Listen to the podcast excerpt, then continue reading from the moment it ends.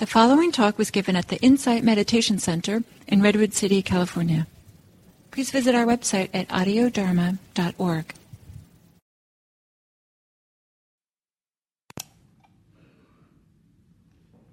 Okay, welcome back, everyone.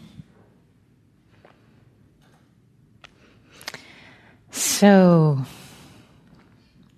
so I want to talk a little bit about the teaching on self, selfing, not self, all all of this. So I'm going to present some of the um, some of the teachings here as we've been engaging with them through the guided meditation theoret- uh, experientially here.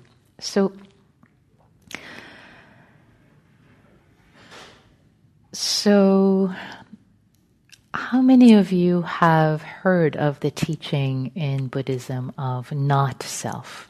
Raise your hand if you've heard of the teaching on not self. Yeah, okay, kind of. Raise your hand if you've never heard about the teaching of not self and you, are interested, you're curious. Yeah, raise your hand tall. Yeah, yeah, great. Like, what's this, that about, this self thing these Buddhists keep talking? Great, fantastic. It's good to know. So, so let's take a step back. So, why do we practice? Why, why, why do we practice? What's the, what's the purpose? Why are we here right now doing this thing? And each of you might have a personal relationship to that answer. And in some way, the answers are probably all a variation of because the human life has many joys, yes, but the human life also has suffering. Has, has suffering for everyone, every single person. It's a part of life. Challenges and, and suffering, this word, um, suffering can seem so huge, but stress. It's a better translation of the word dukkha in Pali. Dukkha life has stress, has um, challenges, has difficulties, has you know there's there's quite a range of how this word in Pali dukkha is translated. It can be translated from, from a range of. Actually, I had it in my notes. I don't have it here, oh, but um, in um, can be kind of a major annoyance. A major annoyance is dukkha right? Uh, sorry, a minor, not a major. A minor annoyance is a version of dukkha. It's kind of a bummer. Like, oh, I wanted, I don't know, I wanted this kind of, um, I don't know, soy milk. The store doesn't have it. Oh, they have, I don't know, uh, they have almond milk. Bummer, right? Dukkha. It's just a minor, it's a very, very minor bummer, minor dukkha, inconvenience, stress.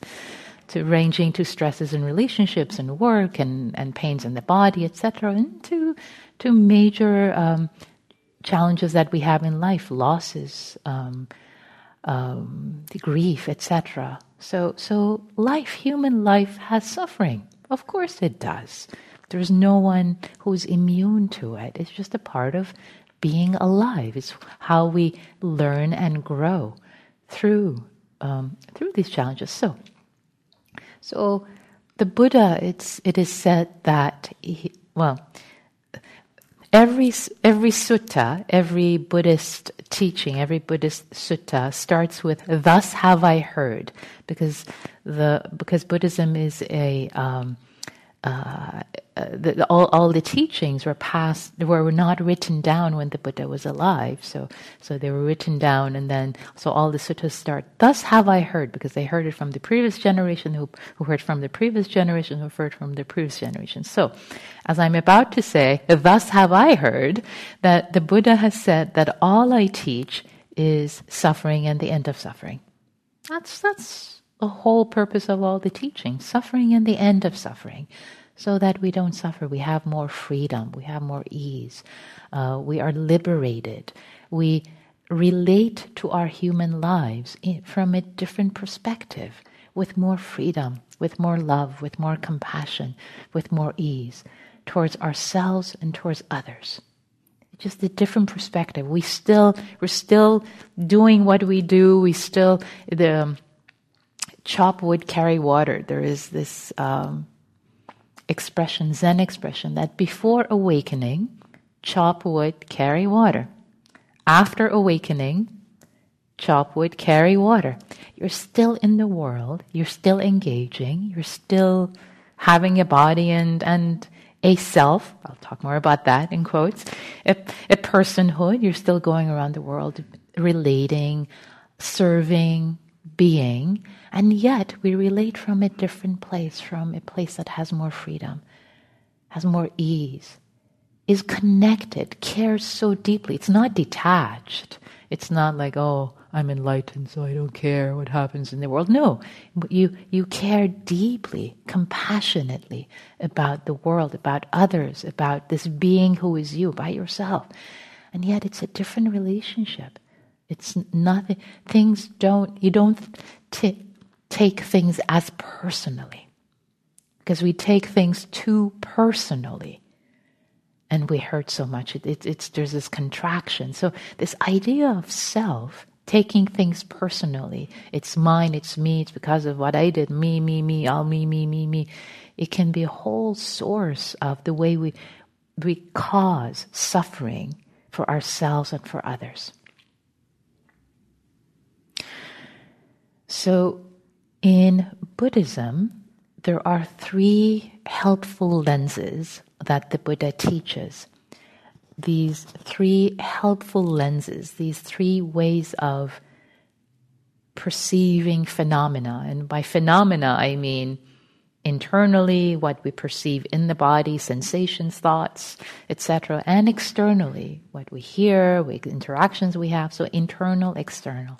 Internal, external. The practice is always internal, external, by the way. Putting an asterisk there because sometimes it seems like yeah these buddhists they just meditate they're just internal. It's not about how you relate external to the world. Quite the opposite. The whole purpose of doing the meditation internally is so that we have a foothold. We have we train ourselves to be more prepared to to interact more wisely more compassionately more kindly with the world and when I say the world, also again, the world is both external and internal because we create the world. We create the world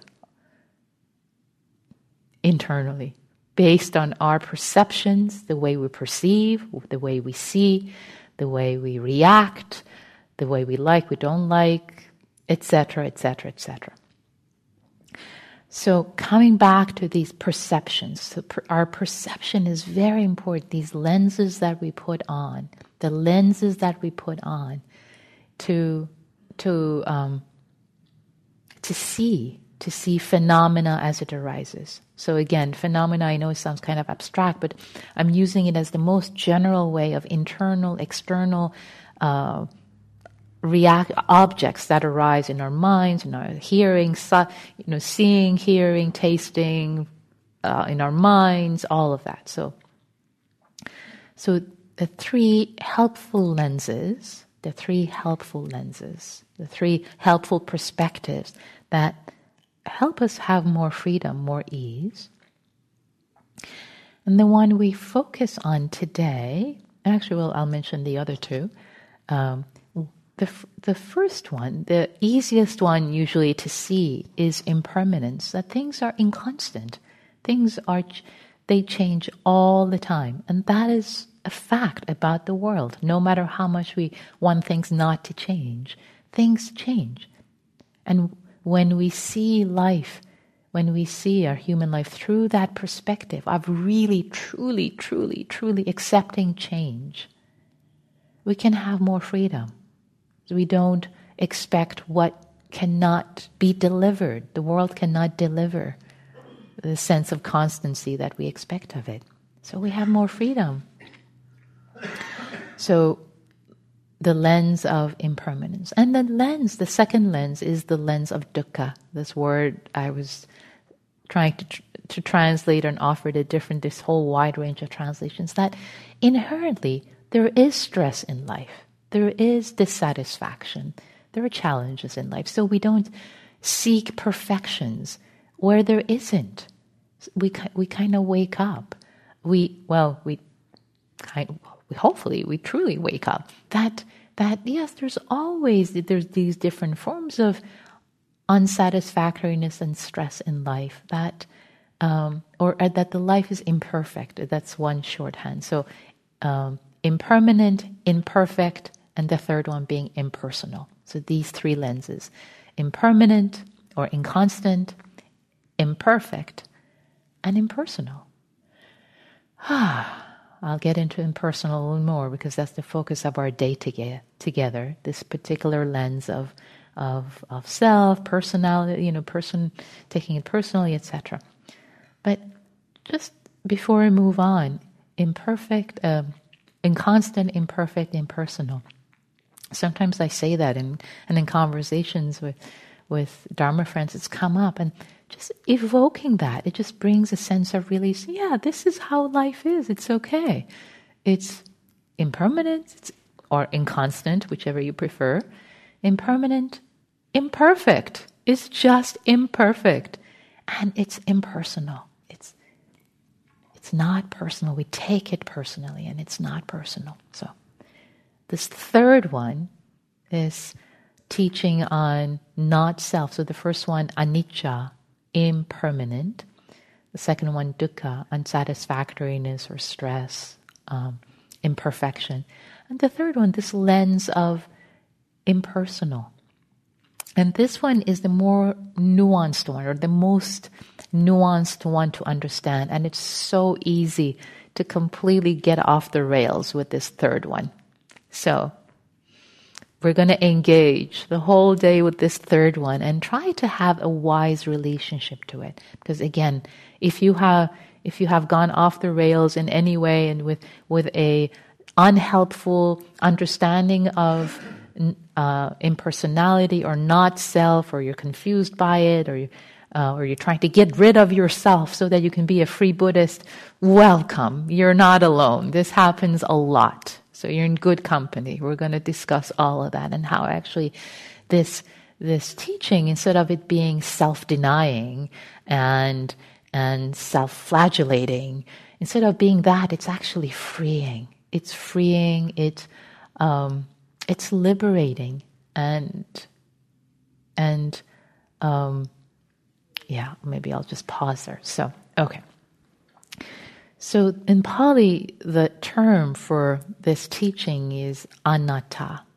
Anatta. So at, so the atta in Pali is is um, uh, self or a a, um, a persistent, continuing, existing, eternal self, as if there's a homunculus or you know, the, or, or, a soul. Another translation is this this continuity of a soul that that is fixed and doesn't change, and it's it's it's you know there um, and f- maybe from one life to the next, it's the same. It's fixed. It's me. It's mine. I've done this. It's my fault. It's it. There's this fixedness to to this atta.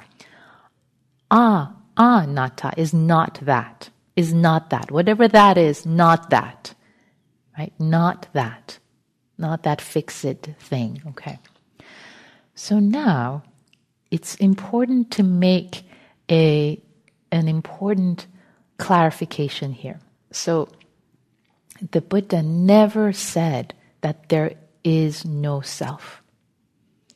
I don't know if you're familiar with with uh, fake Buddha quotes? Anyone? There's a whole website for fake Buddha quotes.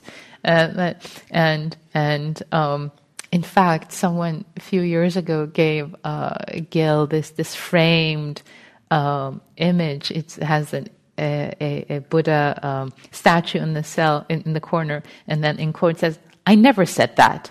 The Buddha. So this whole website is kind of that's the theme. I never said that. And then there are all these fake Buddha quotes that that people have come up. So one of the fake Buddha quotes is there is no self. So the Buddha never said there is no self.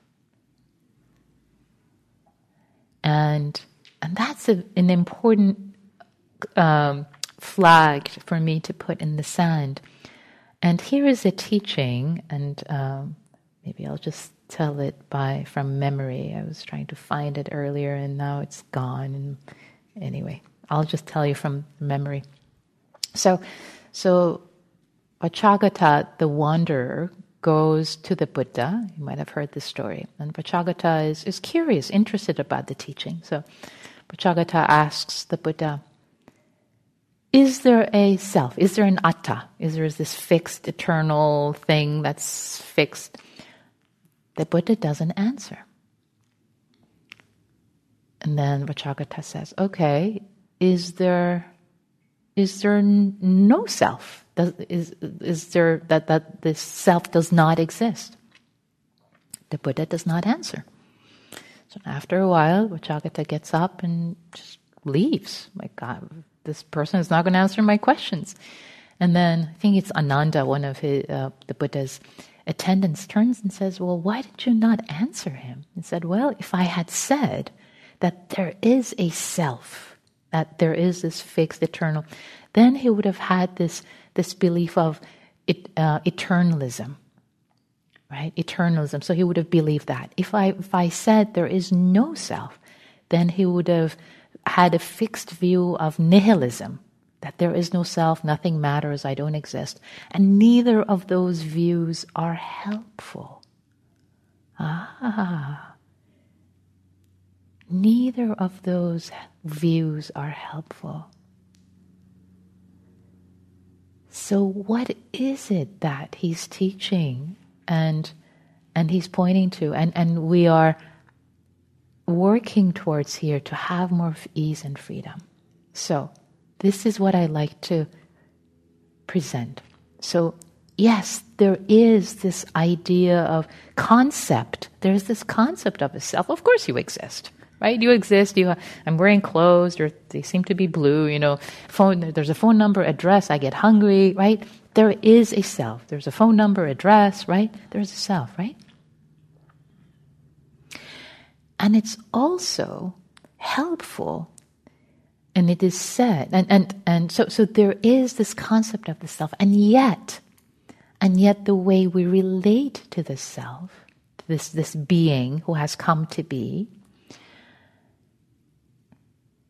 is how it is what determines whether or not we have freedom or we suffer, whether we think, take things too personally. Because this being that has come to be is a process, is a process, is not so much a fixed thing, fixed identity, a fixed thing that's always the same, but it's the process that keeps responding and showing up and responding to whatever arises in the environment.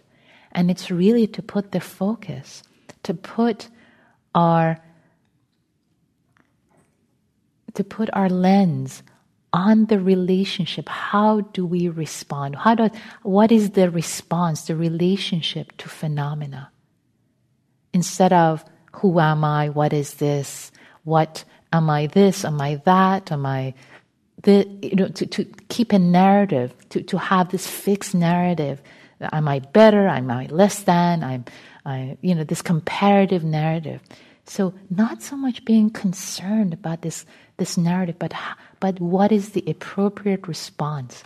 To to focus there. What is the appropriate response at any moment in this fixed sea of phenomena, this this sea of sensations that arise, thoughts that arise, interactions that arise, what is the right, what is the appropriate response that has freedom, care, compassion, equanimity, to, to really focus on that instead of this fixed idea of the self that is trying to protect its own ego and its own position in the world or how I'm seen or how I'm not seen or what do people think of me or how, how I think of me or I'm a person who's like this and never gets it or always gets it. Like, whoa, none of this is needed.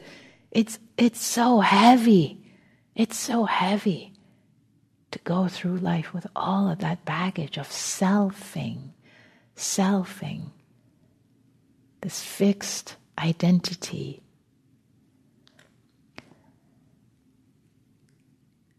And and it's not so, so that's one thing to keep in mind. To, we're going to talk more about that. We're going to do practices more to really turn towards that response. Actually, maybe while I'm there's so many directions I want to go. Um, maybe while I'm maybe I'll, no, I'll mention something else. I'll come back to this because this is another piece I want to go into a little more in a moment and share some paragraphs with you from, from this book. Um,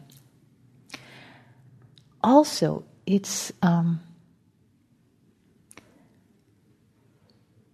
the as we as we bring awareness to to selfing, you know, self self is a verb. Selfing is a verb. And here's where it gets a little, you know, the, the word self gets a little overloaded, and, and I'm going to use it in different ways. So if it gets confusing, raise your hand and I'll try to clarify, right? So now I'm going to use slightly different um, nomenclature. Uh, there's this idea of selfing, selfing, which is synonymous with a contraction.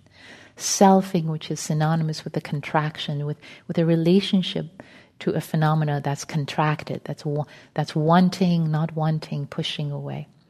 And then there's this idea of this being who is me, this, this self, that we, it's not helpful for us to try to get rid of because, especially nowadays, and through the, the availability of non dual teachings in the West, there are a lot of teachings, although there's no self and, and emptiness, which is an extent, actually, em, the, the, the teaching of not self is an extension of emptiness, of self and phenomena. But I'll put an asterisk. If people have questions, I'll go there. But essentially, given that there's so many teachings available, nowadays I see so many people, especially younger folks, who are listening to various podcasts, etc., and they're trying to get rid of their self because self is not a good thing to have. Apparently, they've heard on these podcasts, like self is the source of suffering, so they're trying to get rid of their self. And it's an untenable position to have, and it's actually quite risky um, it can lead to psychological instability. If we're trying to get rid of ourselves, it's as if we're having an internal war against ourselves. It's the selfing that's the that causes suffering, but not the not that there is a self, there is a being that has these thoughts and emotions, etc. So, so the healthy approach, the healthy progress on the path is First, you get to know the self. You really get to know the self. You get to know the habit patterns of this self. Habit with lovingly, compassionately.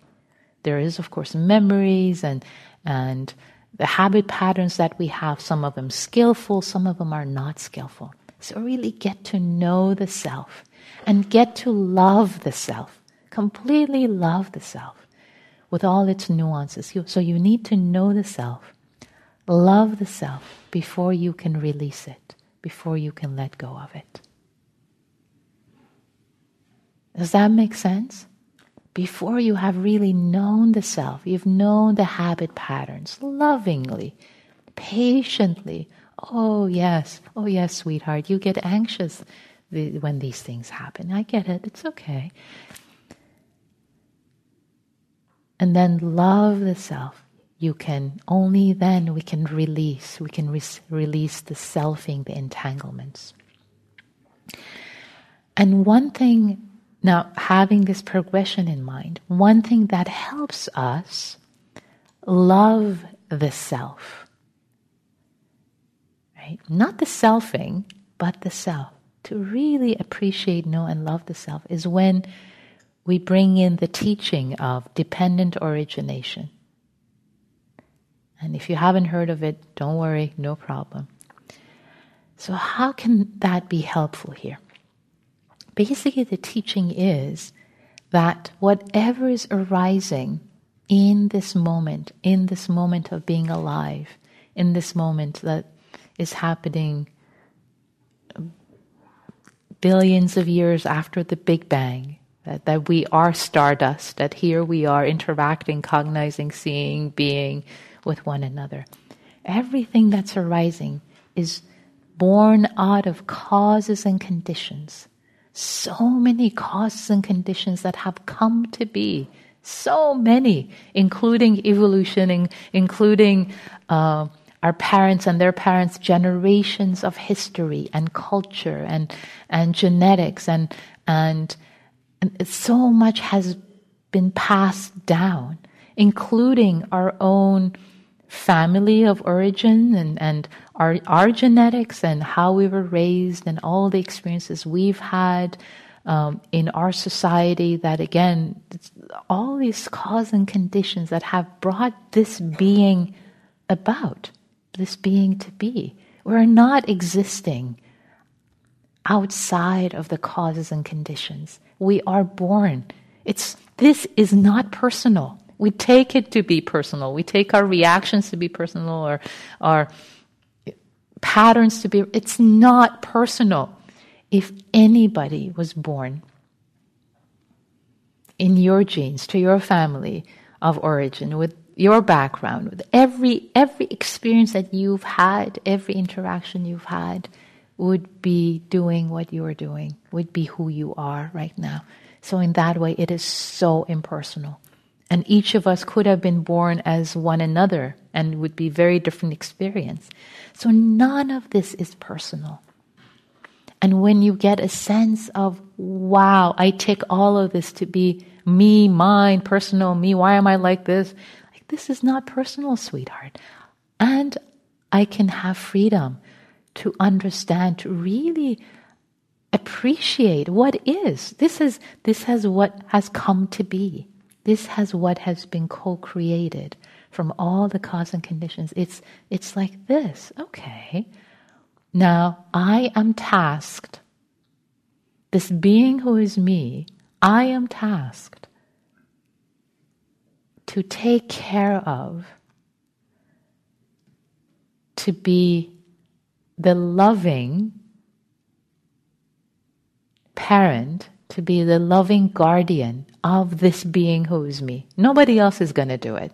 This being is born out of all these causes and conditions, and yet trusting in, in the compassion and goodness. It, this is, I'm entrusted with understanding, knowing, and not being caught by the causes and conditions necessarily that have given rise to this being who is me. So it gets very, com- you know, it's, it's both very simple and yet just this perspective, this lens brings ease and freedom. It's not so personal. It's not so personal. And I can understand, I can see, I can appreciate these habit patterns this person has. Oh, you know, every time, I don't know, maybe I there's a bill due, I get anxious, or, or you know, I think I think of money, I get anxious. Oh, this is oh my family of origin. Oh yeah, they had their money. Oh, that's what's happening, sweetheart, or whatever else it might be, the patterns that you might have. Like, oh yes, this is what's happening. This is it's not personal. So understanding the patterns, but not being bound by them, not being bound by their fixedness. Fix not being fixed in the sense of, oh, yeah, this is eternal and this is me and nothing changes. No, this is a process. Selfing is a, the self is a process. It's come to be because of all the cause and conditions. And as I bring more compassion, more equanimity, more understanding, and let go, let go, let go, more and more through wisdom, this self is going to continue to shift and change and grow. So, in this view, there is so much freedom. I love the freedom and this sense of the sense of possibility that opens up. That there is so much. There is possibility. There is there is a way for us to see, know the patterns, and not be fixed by them. And one way to, to see that is, you know, just as we have come to be through so many causes and conditions. Our reactions, our reactions to that, the reactions that we have, the way we meet phenomena, the way we meet the world, right? It's we have been trained in a particular way. We've been trained by society and family, and we've trained ourselves. The Buddha says, whatever you frequently reflect and ponder upon, that becomes the inclination of your mind. That's powerful. Whatever we frequently reflect and think upon, whatever we keep thinking about, that's who we become. If we pick our phones every 10 seconds and are on social media, that's who we become. We become a person who cares about social media and likes and, and this, you know, how I'm, how I'm going to be perceived by others and how they perceive me or, oh, they're on a great vacation. I'm not. Like, that's who we become. If that's we keep, we keep feeding that, that's who we become. And it's not fixed. And that's the beauty of it. I mean, we know that in so many ways. We, nowadays, we know also that neuroplasticity, the neurons that fire together, wire together, it, was uh, thought that neuroplasticity is only until, I don't know, teenage years or 21, you'd be early adults.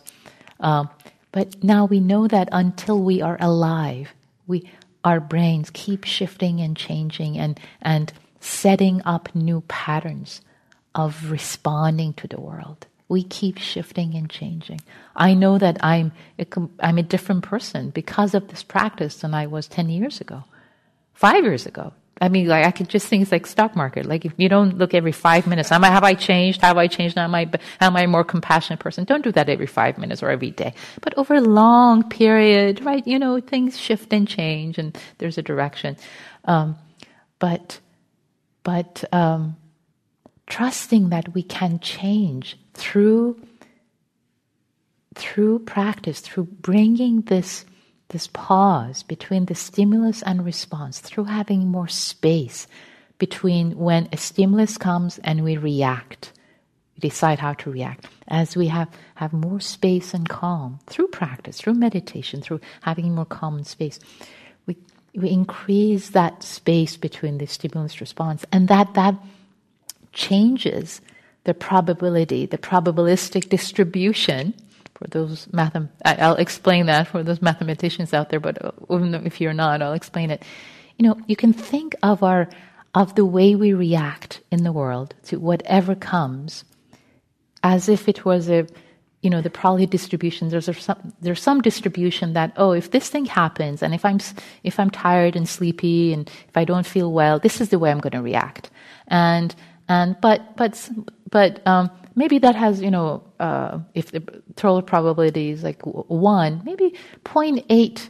Uh, there's 0.8 probability. 80% of the time I react this way, but there are some times actually that I can be chill. So it's like it's a, every way we react to the phenomena. We don't we don't always react. It's not a deterministic system, right? It's not if this happens then I do that, right? We're not like that. It's probabilistic. Usually, when something like this happens, I usually, you know, this percentage, percentage of the time I behave this way, this way, but sometimes I behave this way, and some other times I behave this way, right? So, through practice, we can shift these probabilities. We can change and shift these probabilities so that if this and this happens, I don't respond 80% of the time this way and just react. Like maybe 50% of the time I become reactive. Maybe another 50% of the time I'm like, I'm chill, like it's okay. And then I keep practicing, and maybe oh, only 20% of the time I become reactive when something like this happens. And 80% of the time I'm chill. Right? We can shift these probabilities of how we how we react in the world. And that is where freedom happens. Freedom is shifting these probability distributions of our reactions to phenomena in the world. Isn't that great? Right? Little by little. And I know that that is true for me. And I've seen that for a lot of practitioners. So, so, a couple of things I wanted to share with you out of this um, out of this book called "Unlimiting Mind" by Andrew Olendzki. And I was browsing through it, and uh, and I saw the chapter heading. There's it's a great. Uh, the chapter heading is "Self is a verb." Self is a verb, and I'll read you a couple of paragraphs. I think he really um, expresses it quite beautifully.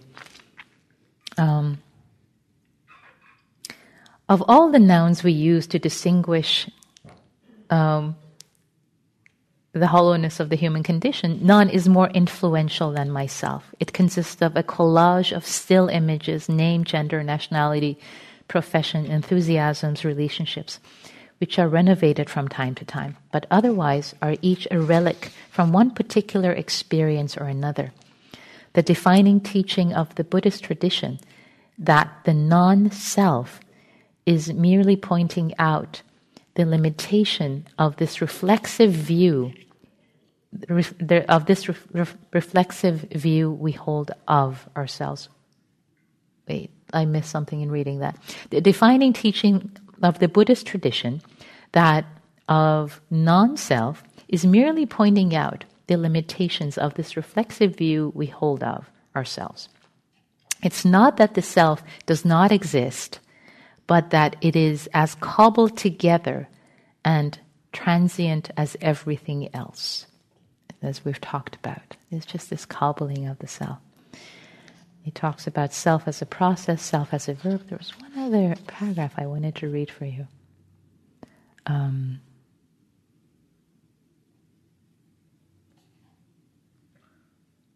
yeah, here it is. So, so what becomes clear through the analysis of moment to moment experience is that grasping is not something done by the self and the idea of grasping or clinging, the idea of clinging in, in Buddhism, it's basically clinging and grasping is suffering.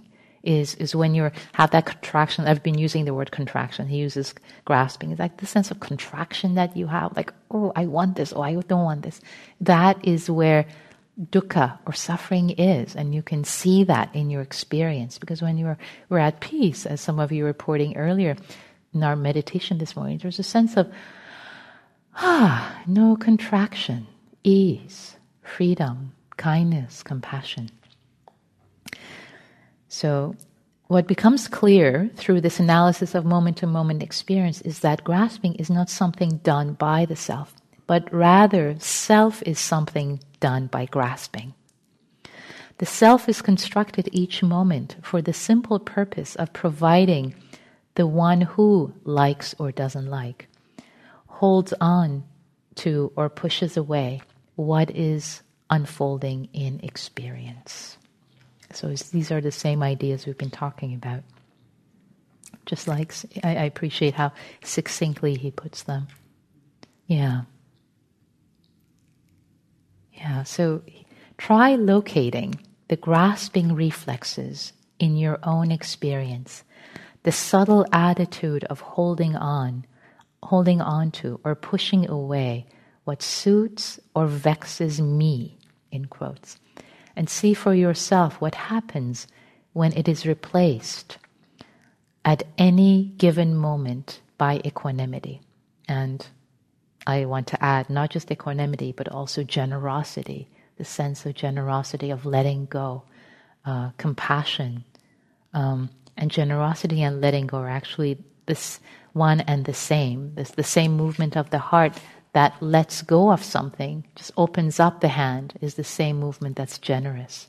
So, so I'm going to pause. I feel like I've been talking for a while now. It was the, our biggest dharma, our dharma talk of the day. I want to pause and open to some questions before we do some more exploration and practice together. So questions, comments, complaints? Yeah, Saskia.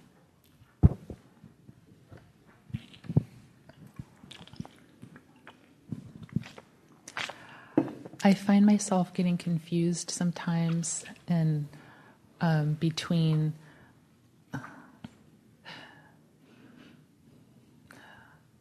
wanting something and like, is it grasping or is this just a need? Is this just something that I I want for myself, and that is and that's okay to want that and like have or look for that, have that. Does that make sense? Yeah, yeah. Say say a little more, and it, yeah, but fill it out a little more if you would.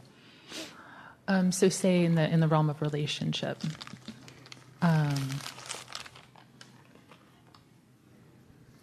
um, like wanting a certain yeah experience of relationship, you know, um, and then one but and noticing that yeah there's like maybe, there may be grasping, but there's also in a given in a in, in a particular interaction but there is also just like okay and then there's also just this need for a certain dynamic or a certain quality of relationship mm-hmm. that and can that be okay is that you know so i find yeah. myself getting uh, right. in this like mental churn about is this grasping or is this just okay that this is something i want and need? And and yeah it's okay to look for that or wait yeah. for that or right? Like open to that. Right right. Yeah yeah. I so appreciate you bringing this in and i was saving this part of our exploration for later in the day when we um, turn towards our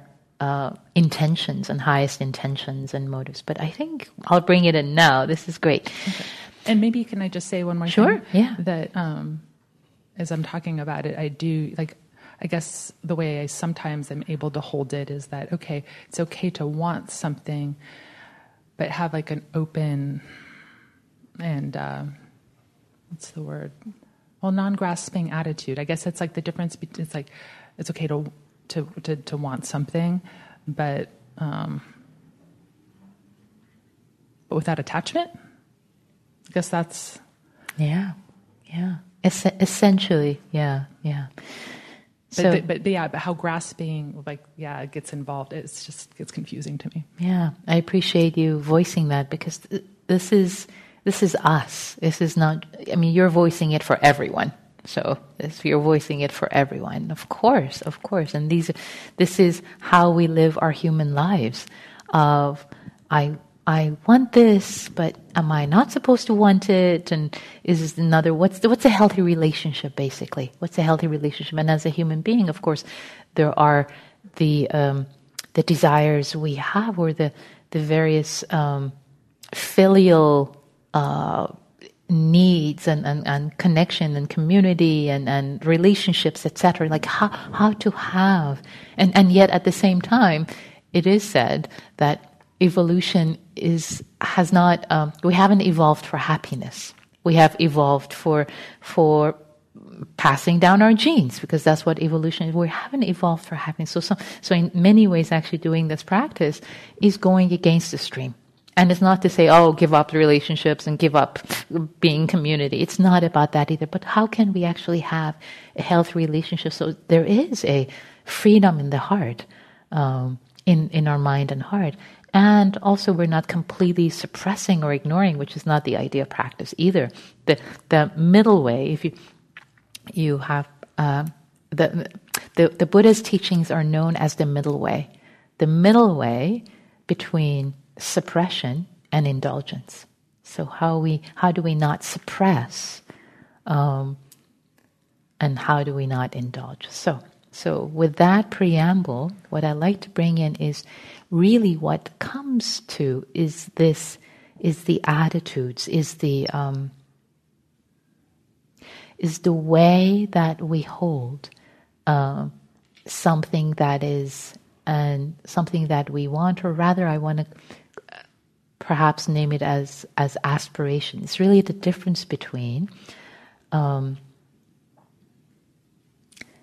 expectation and aspiration and I'll relate it into a moment to the question you asked. But in general, the, the, when we want something, when we expect something to happen, their sense of expectation can be tight, can be, I, I want this to happen, I expect this to happen. And, and there's often selfing there too, because selfing is, is being related to, I, I want this. So it, it can become interesting to, to be curious about it when when we have a sense of um, expectation or a wanting and, and see if there is ease. Um, what is the energy? What is the energetic relationship to what what we're wanting? What is that? And yet, there can be this other attitude um, to something that we aspire. Perhaps we aspire, as you're saying, to, to have a relationship that has this quality of of unconditional acceptance and love. And that's beautiful. And that starts with having a sense of openness of the heart. So if we want something that, for example, the conditions for that to arise in the world, to have that sense of freedom and, and, and openness of the heart that is not clinging to that thing for it to happen. See what I'm saying? So there's a sense of openness and, and unconditional um, that fills my own cup first, that completely fills my own cup with acceptance and love, and and you know, as we're talking also about the self, that there is a sense of loving the self and not expecting another being to satisfy the needs of the self in terms of love and metta. Um, so that becomes the sense of generosity, this complete sense of generosity, and the heart that has equanimity, um, and and is open to a possibility, but doesn't want it. There's not that. So so my invitation as you bring this in is to to notice the energy, notice really the energies in in the in how how it's how is it held? Is it is it held uh, more as an open of opening of the heart with as an aspiration, more as a wanting? Like that can be so um, instructive in answering your own question because I don't know. Yeah. And and then it gets you know there's also like well need like is this is this right for me? Is this what what I need for like health for well being? right? And so there's like that, that wants and needs, and sometimes even that part gets confusing, but yeah. Yeah, feel, feel into the energy of the inquiry and, and the want and needs, all of that. I think the contract, if, is there contraction? Is there no contraction? Is there generosity?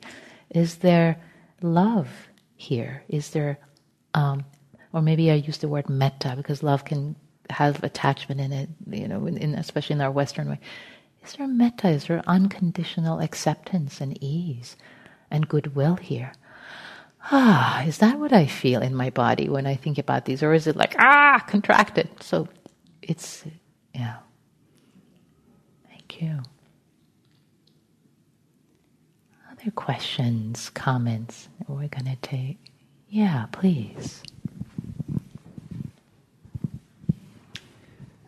I'm curious how do we think about grasping or wanting for others? So there's a lot of you know suffering in the world, right? And we want the world to be better and different yeah. and have less suffering in it. But there's a sense of hold it closer, please, for everybody else's sake. Sorry, that's all good. Just talking about suffering in the world for you know a lot of people. Sure. And so, how do we think about grasping for that better world kind of thing, right? For others not to suffer, right? So you feel a sense of anxiety, like you want things to be different. Yeah, yeah, yeah, yeah. Good question. Did everyone hear the question? Yeah. So, um, how do we work with um, a sense of wanting a better world for everyone and, and the sense of anxiety that, that that grasping for a for a peaceful, safer, loving world. Yeah, yeah. So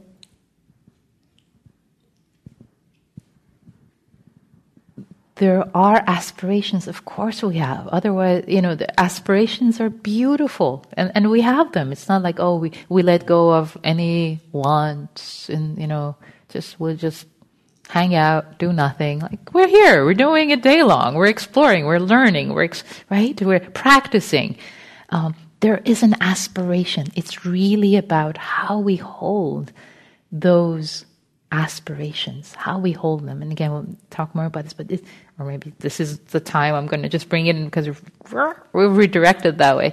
Um, it's how we hold these aspirations. And the word grasping is really this contraction in the heart and mind that brings either greed or hatred.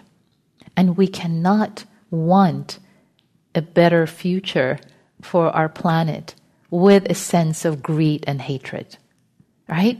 You, you cannot, it just doesn't work that. Did you see that? You cannot wish for peace everywhere, everywhere if your heart is greeting. It's like, I want peace. I'm anxious. There's no peace. Like, I, I hate people who don't have peace. Like, it just doesn't work that way. Right? So it's the way we are holding that peace with a peaceful, loving, generous heart, not just for ourselves, but for the world and for everyone who does not share this vision. That's the only way it can become possible. So it's not grasping. Grasping has no place in here, but it's an it's an aspiration. It's an it's it's what we perhaps we do every maybe we work even at a nonprofit and we're working and we're doing everything we can. Every waking moment we are working towards this vision, but not out of this grasping, which is synonymous with greed and hatred. Does that make sense? Yeah. Thank you. Thanks. Yeah.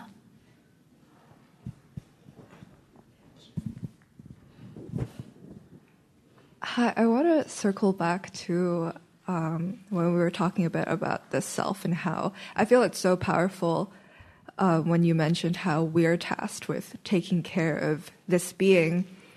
Um, and I got a little bit emotional because sometimes I feel I'm not doing it very well and um, like even when we know what we should be doing like all the acceptance and compassion i feel sometimes it makes it even harder because you know what you're supposed to do and you're not able to do it um, and then maybe it's also a bit of like grasping um, grasping onto what i know I want for myself or like what is healthy, um, my relationship to myself. Um, so I, I, I, don't know if you have anything to say. To yeah, me. yeah. I appreciate you bringing this in.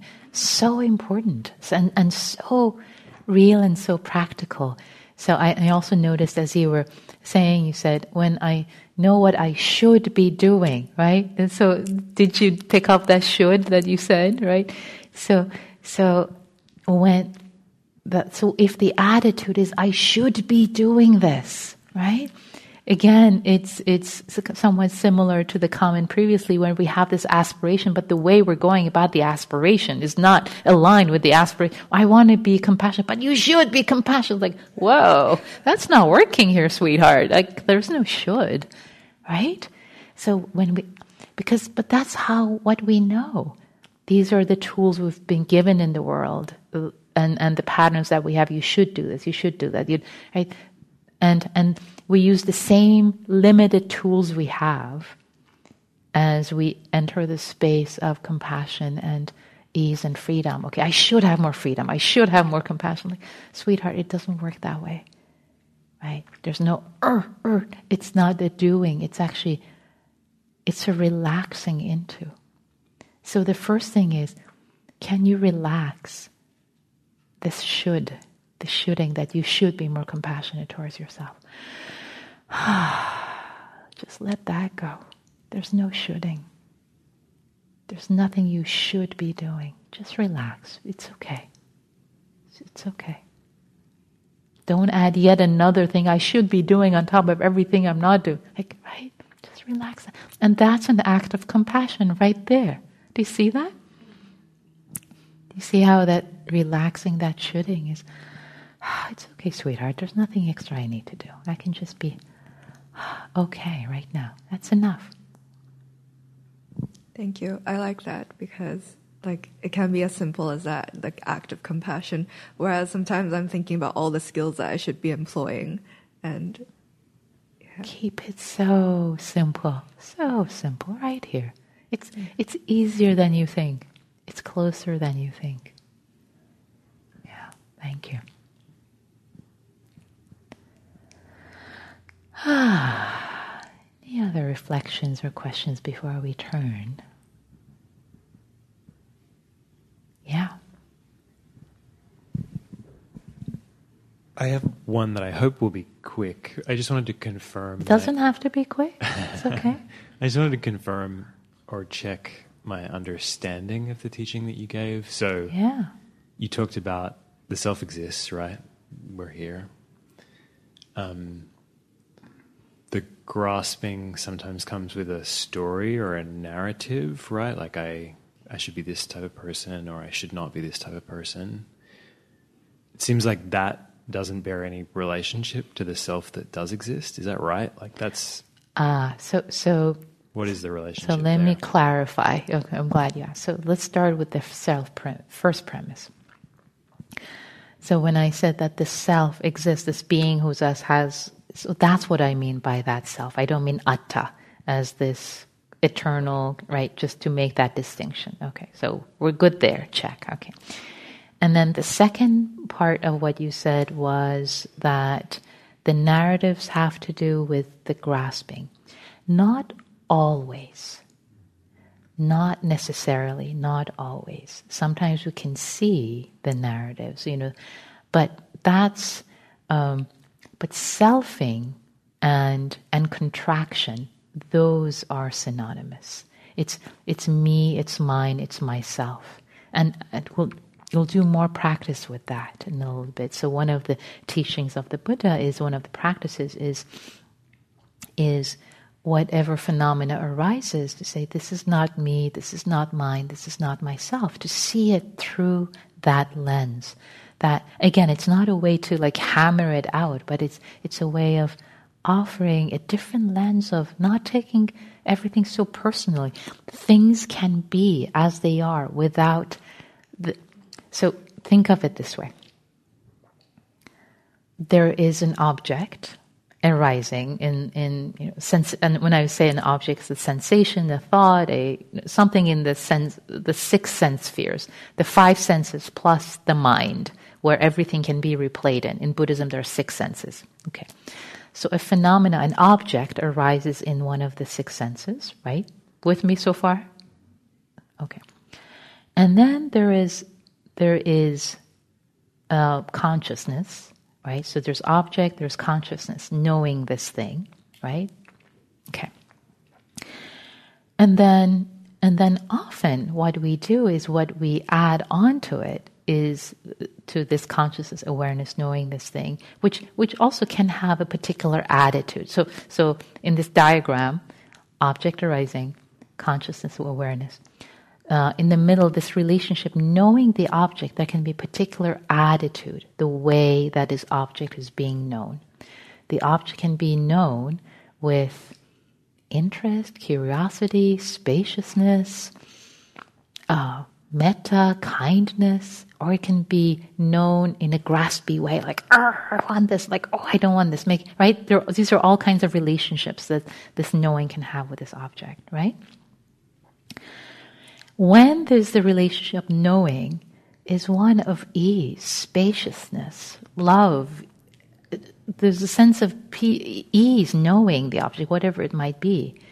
There is a sense of freedom. The self, the self kind of dissolves, disappears. There's no need for the, we, we can see that in our practice, in the moment to moment experience, in our meditation, as I hope we will practice this afternoon it's just there's no need for the self. It just be it's like when we're absorbed in something that we love and we're doing. Maybe you're you're uh, uh, playing a game. Maybe you're playing with a niece or a nephew. Just you're completely absorbed. There's generosity. There's love. It's just the play. There's not I'm an uncle or I'm an aunt. I should be viewed this way. It's like no, you're just loving this being you're, you're you're absorbed in this or in this game or gardening or whatever it might be the self disappears right drops the, the selfing let me be clear in my language selfing disappears right now take that now as opposed to that relationship being more more um, there, there's more con- contraction. Oh, I'm playing with my my niece, say, so that um, she likes me or she thinks more of me or like my i don't know my family. Uh, there's kind of more contraction there right? There's like what does this say about me? Or it's or i don't like this. Make this go away. This i know i, I was just playing this game and i don't like this anymore. I'm a loser or i'm a winner. Like it's just like ugh heavy now so it's that's where the selfing is coming in, is being fed. So it's not that there there's a self. Yes, there's a self. We take care of it. We love it. We, but it's that selfing. What does it say about me and where we when we are relating to an object in a moment to moment basis? Is that clear now? I think so. What's not clear? And, and, and just to say, there I'm hoping we will explore this more this afternoon because this is the crux of the teaching here. I, I think maybe what I'm not clear on now is the relationship between the grasping and the story or the narrative. Ah, the, got it. Okay, good, good. Great. So, so the grasp, so think of the grasping or the pushing away like either the contraction. Let's call it contraction because it can be either right?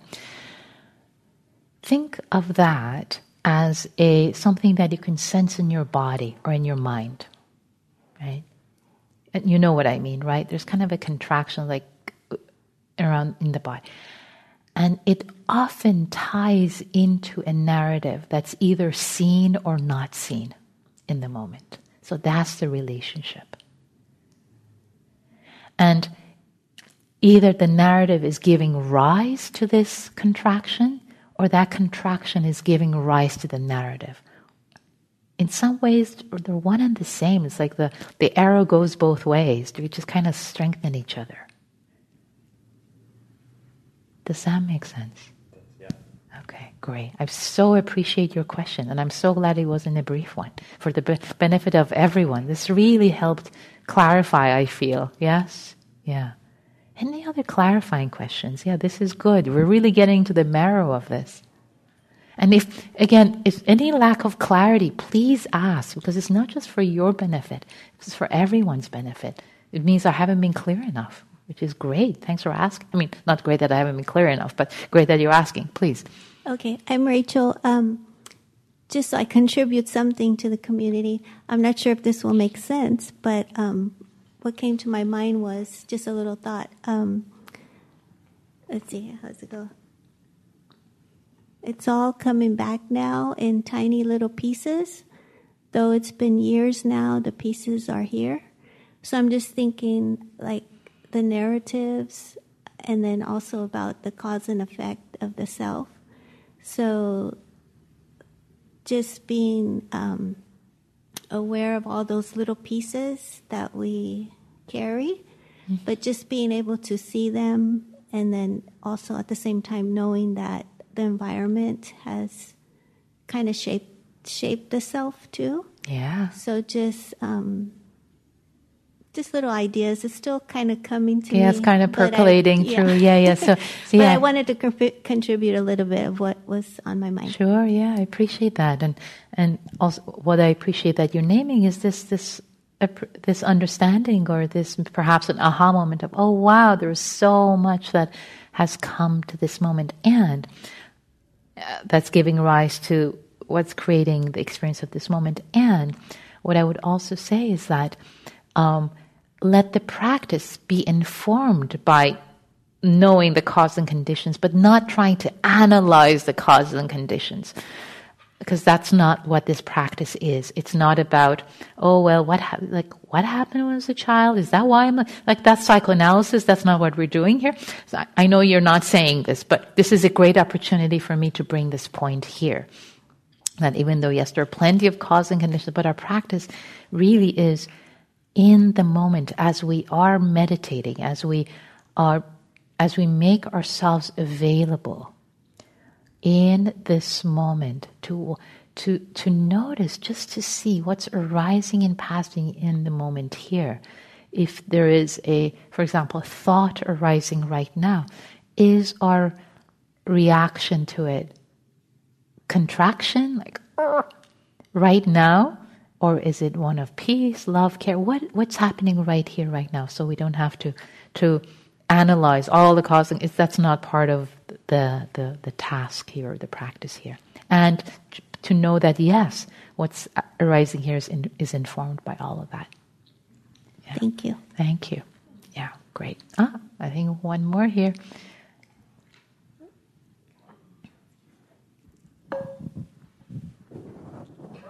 Thank you. Um, I was just interested in that line. Um, self does not do the grasping, grasping does the self. But then who's doing the grasping? Yeah, yes. I think you're talking about the the line that, that, that he has here, right? Let's, let's go back to the source here. So, or was it? Um,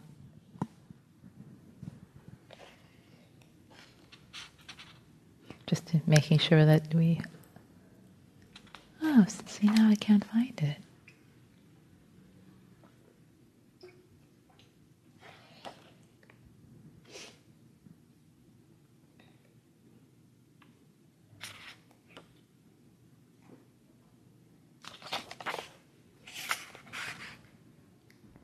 Hmm. I can't find the exact sentence. Because I read this one.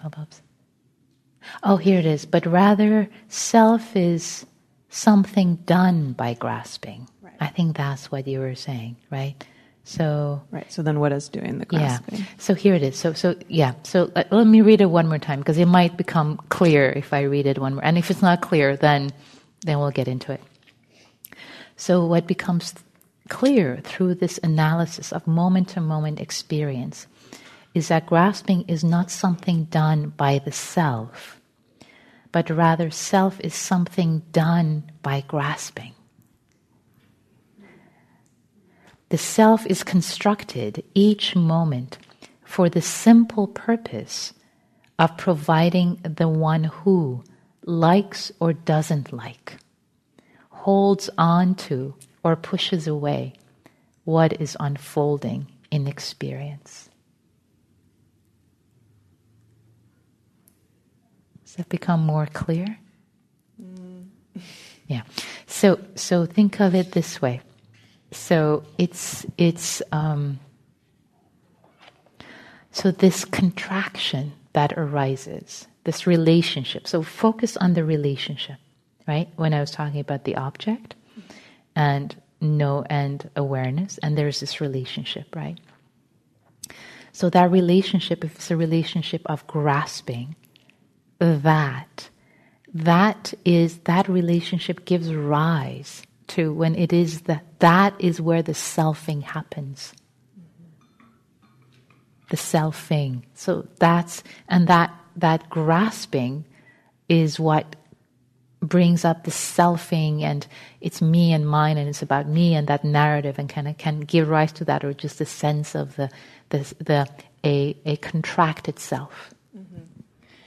I th- yeah I think um, my question is coming from wanting to locate the grasping and the like the motivation behind that where that is coming from so that I can be present with with the grasping then. Yeah. Yeah.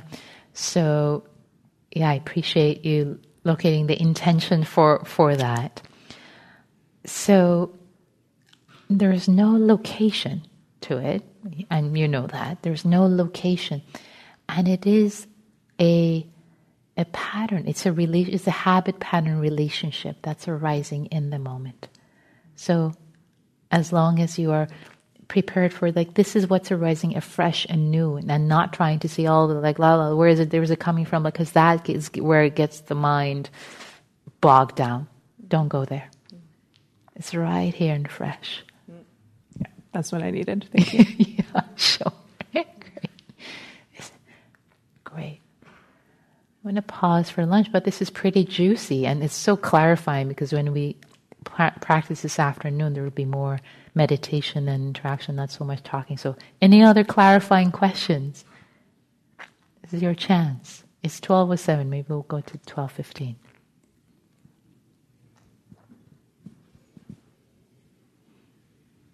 Yeah? No, that's just like I just uh, witnessed right here in this room, just like the end of grasping through practice. So I noticed, like, you know, there was like, I saw something, and the attitude was one of aversion. And I noticed the pain in the aversion. And then, um, you know, because I'm just like planning on trying to do a metta practice, and I usually stay away from metta, but somehow this week I'm trying to try it, give it a try. So I just brought some metta to the to the judgment in the mind, and then the contraction ceased, and the mind stopped following the idea like why did that contraction arose. Otherwise, I would have wallowed in that contraction, you know, for a while. So I just um, saw it right now. So that was Yay! I celebrate your practice. You know, the whole, com- and invite everyone. I see lots of smiles around. That's it. It's beautiful, right? When you see the contraction and, and just ever so gently, uh, the attitude, this, this relationship shifts with, with some metta, with some care, just with some relaxing, with some ease. And it's like, oh wow, this whole it, the the whole conglomerate changes, right? By adding it, and it's it's wild when we see it in this moment to moment experience in our own hearts. This is great. Thanks for sharing that. But there's a skeptical part of me. It's Uh-huh. like, okay, you're trying metta this week, but it's going to get stale next week, and it, you won't be that interested in it anymore. Ooh. D- d- do you hear that narrative of the self? Did you hear that? Did you hear that? And is it okay? to Say, thank you very much for your opinion. and I don't have to believe you. Right? Is that possible? Uh, feel into that. I'll try that. Let, as Heraclitus said, expect the unexpected. Otherwise, you won't find it. That's too courageous. it, to, why not? You know, the self is a process. It keeps shelf, uh, changing and shifting. It can be courageous this moment. Let the self be courageous. You, you, you have choice. You can. There can there can be a lens of skepticism and ah. you can take that on. Absolutely, you are welcome to wear that. And you can also choose to wear a lens of courageousness. Why not? Right? We fashion our our our thoughts, our minds. We have more choice. I love this. Um, there's a title of this book. Um, Happiness is a choice you make. Happiness is a choice you make. And so is everything is it's a choice. It all starts with intention and, and choice, which is why the teachings on intention in Buddhism are like everything starts with with our intention. The rests on the tip of of our intention, what we choose. What do we choose. And, and sometimes it's subtle, but you get to see it right now, right? You're getting to see. So play around with that intention. I choose to be courageous. Thank you. Thank you so much. This is so great. more questions? More reports? Time for lunch. Okay, great. So, so here is the invitation I have for lunchtime. We're going to take an hour, and then when we come back this afternoon, we'll have time to both do um, to practice with these concepts, with these ideas, and really check them out moment to moment. Play around with them, and also bring in some more concepts with our intentions, our highest intentions. Um, bringing in generosity, metta, uh, this letting go, easing, like exploring, like wow, getting in there in the silent meditation, exploring together. So, so we'll take an hour for lunch. By the time we leave the hall, by the time I, I finish these sentences, it, it would be twelve fifteen. Um, so we'll come back at 1.15. And um, so invitations, let's see. So you can have your your meal in silence if you want. And it's nice to designate some spaces. So let's see. Maybe we'll designate. There's some, uh, for people who've been here, there are tables that we can take out. So maybe the tables inside, if you choose to eat inside, uh, eat in community, connect with others. If you want to have your meal in silence, there are places to sit outside, on the benches, etc. Maybe the outside spaces will let them be silent spaces if you want to be in silence and have a reflective space. You can also go in and out. You can you know, have some time in community, and then when you've had your fill, you can just bow and say, Thank you. I'm going to have, some quiet time. So, um, and if you haven't been here before, um, uh, there there are I think there are restaurants, but the easier easy places to get food. Whole Foods, I think, is like 12 to 15 minutes walking distance. I'm looking at Kevin as if, as if, as the manager, he should know the answer to these questions, but I think it's about 15 minute walk or something. is a short drive. Anybody knows how far the Whole Foods is? Seven minutes. Drive. Thank you. Okay, I stand corrected. Local. Okay, seven minutes drive. Um, so enjoy your your day of practice, your period of practice, and see. Maybe I'll also give, being that I'm a, I'm a um, taskmaster. I, am not going to let you go. So 50, so the hour, see if you can practice this, this, this hour. If you are um, practicing community, notice the selfing, the stories of the self that might come up in, in conversation. just see them. Like maybe you're in a conversation and then, oh yeah, comparing mind comes up. Oh, I see. Okay. Judge. Judging mind comes up. You're, you didn't say, you know, what you said doesn't sound very smart, or the what they say. Like just just notice all these selfing patterns that might be coming up with kindness, with ease generosity to yourself. Maybe you're you're buying something at Whole Foods, and I know some and some other pattern, selfing pattern comes up. Just get to see all of these, but with kindness. We're not making an inventory to judge ourselves for our selfing patterns. Please don't do that.